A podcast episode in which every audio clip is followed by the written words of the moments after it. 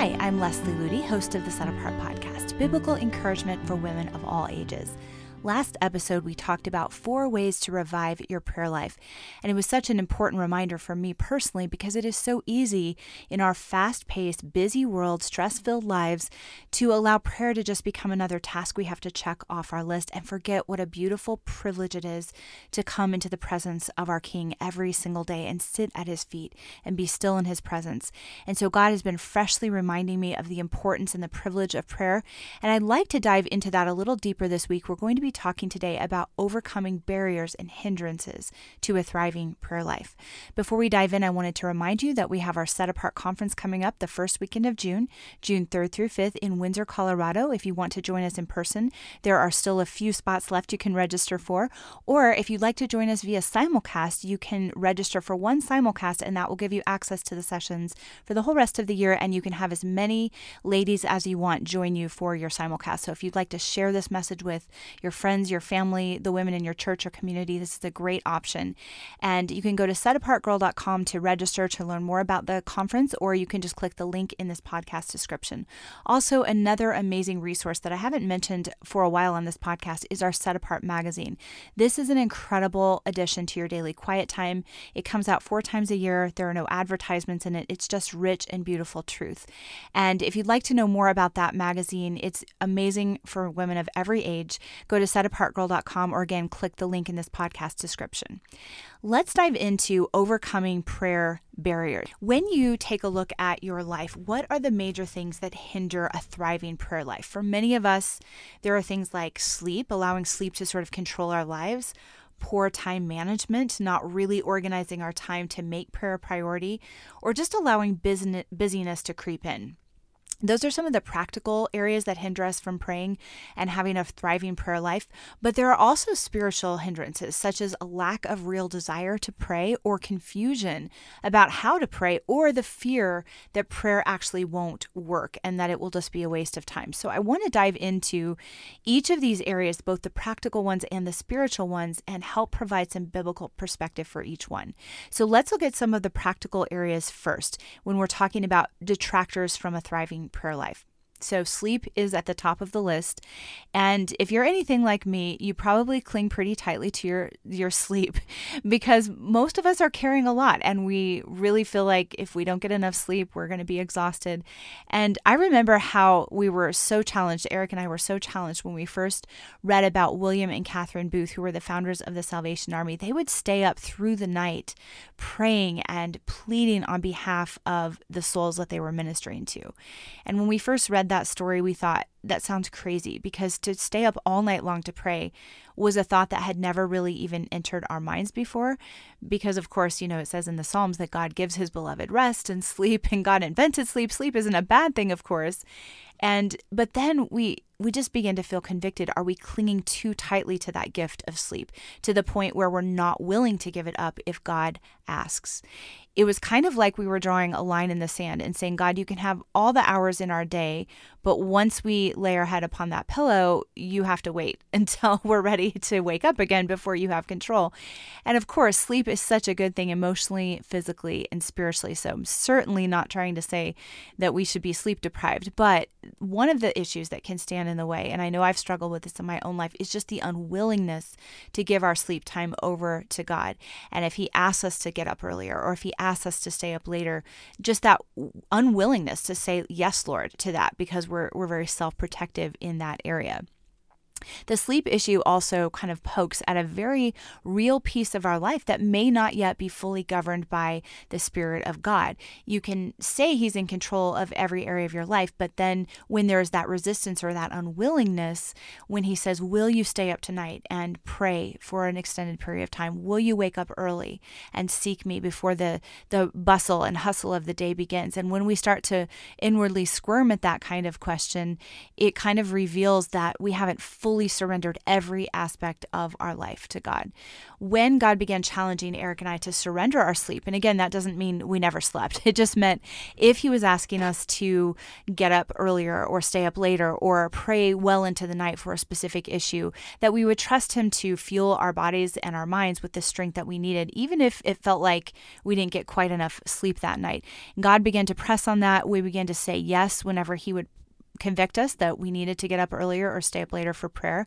And it was incredible because I expected to be dragging around all day long. But the energy, the spiritual energy and strength, the supernatural sustaining grace that flowed into our life when we said yes, when we were even willing to sacrifice our comforts and our sleep to have that time with Him, it was incredible how strong and vibrant He caused us to be. Not because we were doing all these great things by human standards, but because we said, Lord, you are even a higher priority than this.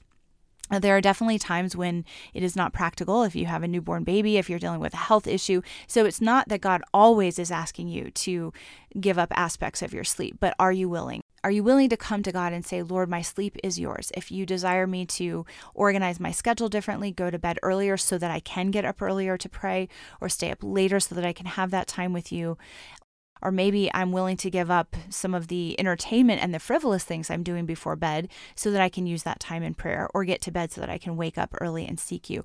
Am I willing for that? So that is one of the most practical areas we can look at, not in a not in a legalistic way, but in a willing way that says, "Lord, I put this area of my life on the altar and I trust that whatever you ask of me, you will supply the grace and the strength for." Another practical area is the way that we manage our time. So often we think we just do not have time for prayer. And it's not always a matter of not having a time, but not prioritizing our, our time around the right things. And I know this is a really touchy issue because so many of us feel like, well, hey, I'm already doing this, this, this. I have, I have all these little kids at home if you're a young mom.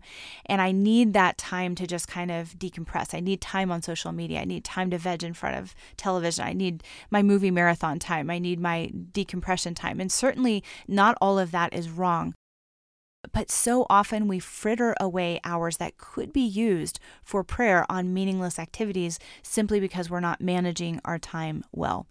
Eric and I went through a season a number of years ago where we had to deliberately purge our lives of anything that could be classified as a time waster. A lot of our personal time wasters, like I said before, were not necessarily bad things, but they were things that were out of their place. They were taking too much of our time and they were robbing from things that had real eternal value. So for me, it was magazines, novels, movies, those kinds of things, social media, the, the frivolous things of this world that can so easily occupy the bulk of your free time. Eric had a list as well of following sports and following politics and just different things that weren't were not bad in themselves, but had gotten out of their place in how he was allowing them to consume so much of his time. We both wrote down all of those areas that God convicted us about, and then we began to really take them before God because we knew how significant prayer was in our life life, and we were not going to be able to move forward in a thriving prayer life unless we dealt with some of those personal time wasters that were hogging up some of the best hours of our day. And God, of course, in His gentle way, showed us small changes that we could make to our daily lives to make prayer a higher priority and get these other things that were really had no eternal value, put them in their proper place. It wasn't, again, a legalistic rule like never watch a movie again or never open social media again. It was putting boundaries around those things so that we actually could spend some of the best hours our day in prayer. Even years later, I can't even imagine spending the bulk of my time on shallow things like I used to because I found something so much better being in ministry and having six children, we do have a lot on our plates, but when we make time for prayer, our life works. And that's really what it all boils down to. Jesus said, Seek first my kingdom and my righteousness, and everything else you need will be added to you. And I found that is so true when prayer is in a is rightful place and we're willing to say no to some of those time wasters and manage our time accordingly to make prayer truly a priority and say no to the things that are robbing us from the ability to spend time in prayer. Every other area of our life supernaturally works. So the recipe is simple remove time wasters, replace them with prayer, put prayer in its proper place, and put frivolous activities way down on the priority list. Some of us just need to swap the order of priority where prayer becomes the highest priority and frivolous or fun activities just become a lot further down on the list where they don't hog up the bulk of our free time. So we've looked at sleep, we've looked at time management. Another area practically is busyness. And I have found in my own life that so much of busyness is saying yes to things that we really should say no to. And that might be sound a little bit simple as a solution for busyness, but saying no to the things that aren't central to what God has called you to and saying yes to the things that really matter and really point to God's calling on your life is the solution to overcoming the kind of busyness that robs our prayer life. A lot of us have said no to prayer for so long that it feels a little awkward to say yes. Time spent in prayer will multiply your effectiveness in the rest of your daily life. When you prioritize the things that God prioritizes, He makes sure that all the necessities of your life are taken care of. When you look at the life of Jesus on this earth, He only did that which His Father was doing. He had a lot of weights on His shoulders, more than we could ever conceive of or imagine. But yet he wasn't a busy, frenetic person, just scattered and running around all day long, which means his father wasn't asking him to do more than what was necessary. There were loads of other ministry opportunities that he actually said no to so that he could say yes to what God was putting right in front of him. The world needs saving, but it's your business to follow God's lead and not try to tackle the problem of saving the world on your own because we can't do it anyway. Only God can do it through us. So I encourage you to take some time to prayerfully evaluate your commitments, the things that you are saying yes to currently. Is there anything in your life beyond just frivolous time wasters, things that you're committed to? that are taking up a huge amount of your time and focus and but but yet hindering you from real prayer. These could be things like social gatherings, parties, maybe some leadership roles you've said yes to, or an overly ambitious educational or career goal where that becomes the highest priority of your life rather than your relationship with Christ. Are some of these things things that God wants to put his finger on and ask you to either step back from or reevaluate so that you can put first things first. If you come to God holding everything in your life with an open hand, you can be sure that he will guide you and instruct you in the art of saying yes to the right things and no to the wrong ones. Now let's look at some of the spiritual hindrances to real prayer. And one of them, which I think a lot of us struggle with, and I know it's one I can really relate to, is lack of real desire. It's hard to pray when you don't feel like praying, but it's really important to note that prayer is an acquired taste. If you don't pray often, you won't gain a love for praying. Prayer is work, and so at first it's not very appealing to our natural sensibilities.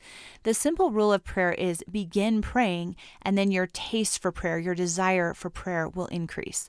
The more you pray, the more you will acquire that desire for prayer, that energy for prayer, and that sense of purpose in prayer. It's like that quote I often say from Corrie ten Boom Don't pray when you feel like it, have an appointment with the Lord and keep it. When you make prayer a focal point as a matter of commitment, commitment or discipline rather than just if you feel like doing it, those feelings and desires will follow suit.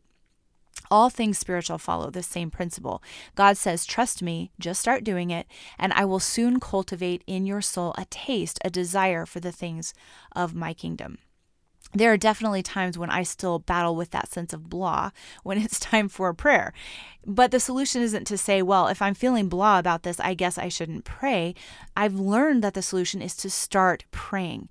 And as I begin to pray, the desire, the energy, the purpose, the fire, the passion begins to come as well. Prayer is hard work, but it is beautiful work. So when you discover prayer the way God intends it to be discovered, it is so invigorating to your soul. It warms your heart. It it gives you joy, it gives you peace that can't be found any other way it is meant to be a taste of heaven on earth. It just doesn't always start out that way. We sometimes have to discipline our schedule, our mind, our body, our soul to be centered around prayer and then allow the feelings and the emotions to be something that follows in the footsteps of that commitment. So don't be fooled by that blah feeling that might come over you when you take a step forward in prayer. Just press onward soon you will be experiencing that incredible reality that in His presence is the fullness of joy. Another spiritual hindrance that often we think to ourselves is, you know, I don't really know how to pray. I'm not sure I'm going to do it right. None of us actually starts out knowing how to pray. In our spiritual lives, we're like babies when we start out spiritually. We don't know how to eat or sleep or walk or run. And the first thing we have to do in the realm of prayer is accept the fact that we are infantile, that we need supernatural help. And actually, the best place to start in gaining that help is prayer. Start by asking the inventor of prayer himself, God, to help you. He is such an amazing teacher and he desires to teach you how to pray. He wants to actually do this amazing work in you where He is praying prayers through you. When we yield fully to Christ and we are experiencing that reality of Christ in us, the hope of glory, we are basically getting out of the way and allowing Him to put His prayer burdens on our heart and enunciate His prayers through us. God doesn't just command us to go off to prayer seminary for six years before we can really pray. He comes in and does the praying in and through us when we are yielded to Him. And even a little child can pray in a way that connects with the King of all kings. And that is very encouraging to me. It's not a formula that we have to learn or some big art form we have to develop. It's simply a yieldedness to say, Lord, I don't even know how to do this, but you pray in and through me. So begin with prayer. Even if you feel like you don't know what to do, God's Spirit will meet you there and instruct you then another thing you can do is begin learning about prayer from people who have really given prayer a high priority in their life. A lot of us listen to others who don't have a clue about prayer, who don't believe that prayer really works, and then we gauge our experience accordingly. But I have found that when we turn to prayer giants in history past and let them instruct us, it is so invigorating spiritually. And of course, you've heard me time and time again on this podcast promote the historical Christian biographies, not because I put these men and women on a pedestal, but because I think their lives are such an incredible testimony of what a victorious Christian life is meant to look like in all these different types of lives and circumstances. And so often we don't see that in in modern Christianity. It does exist, but it's not as common. And so I think reading these biographies or reading about men and women who made prayer a priority can just be a great inspiration and a great instructional tool as we're seeking to build our prayer life. So here are some of my favorite resources. Why Revival Tarries is a book by Leonard Ravenhill, which is possibly the most moving and inspiring book on prayer that I've ever read. And I read this book every few years. It is so spiritually supercharging to my soul. That is a wonderful book to pick up if you're just looking for a way to gain clarity on what prayer is even supposed to look like. Another great one is Rees Howells Intercessor. It's by Norman Grubb, and it's the story of Rees Howells, who was an incredible prayer warrior all throughout his life.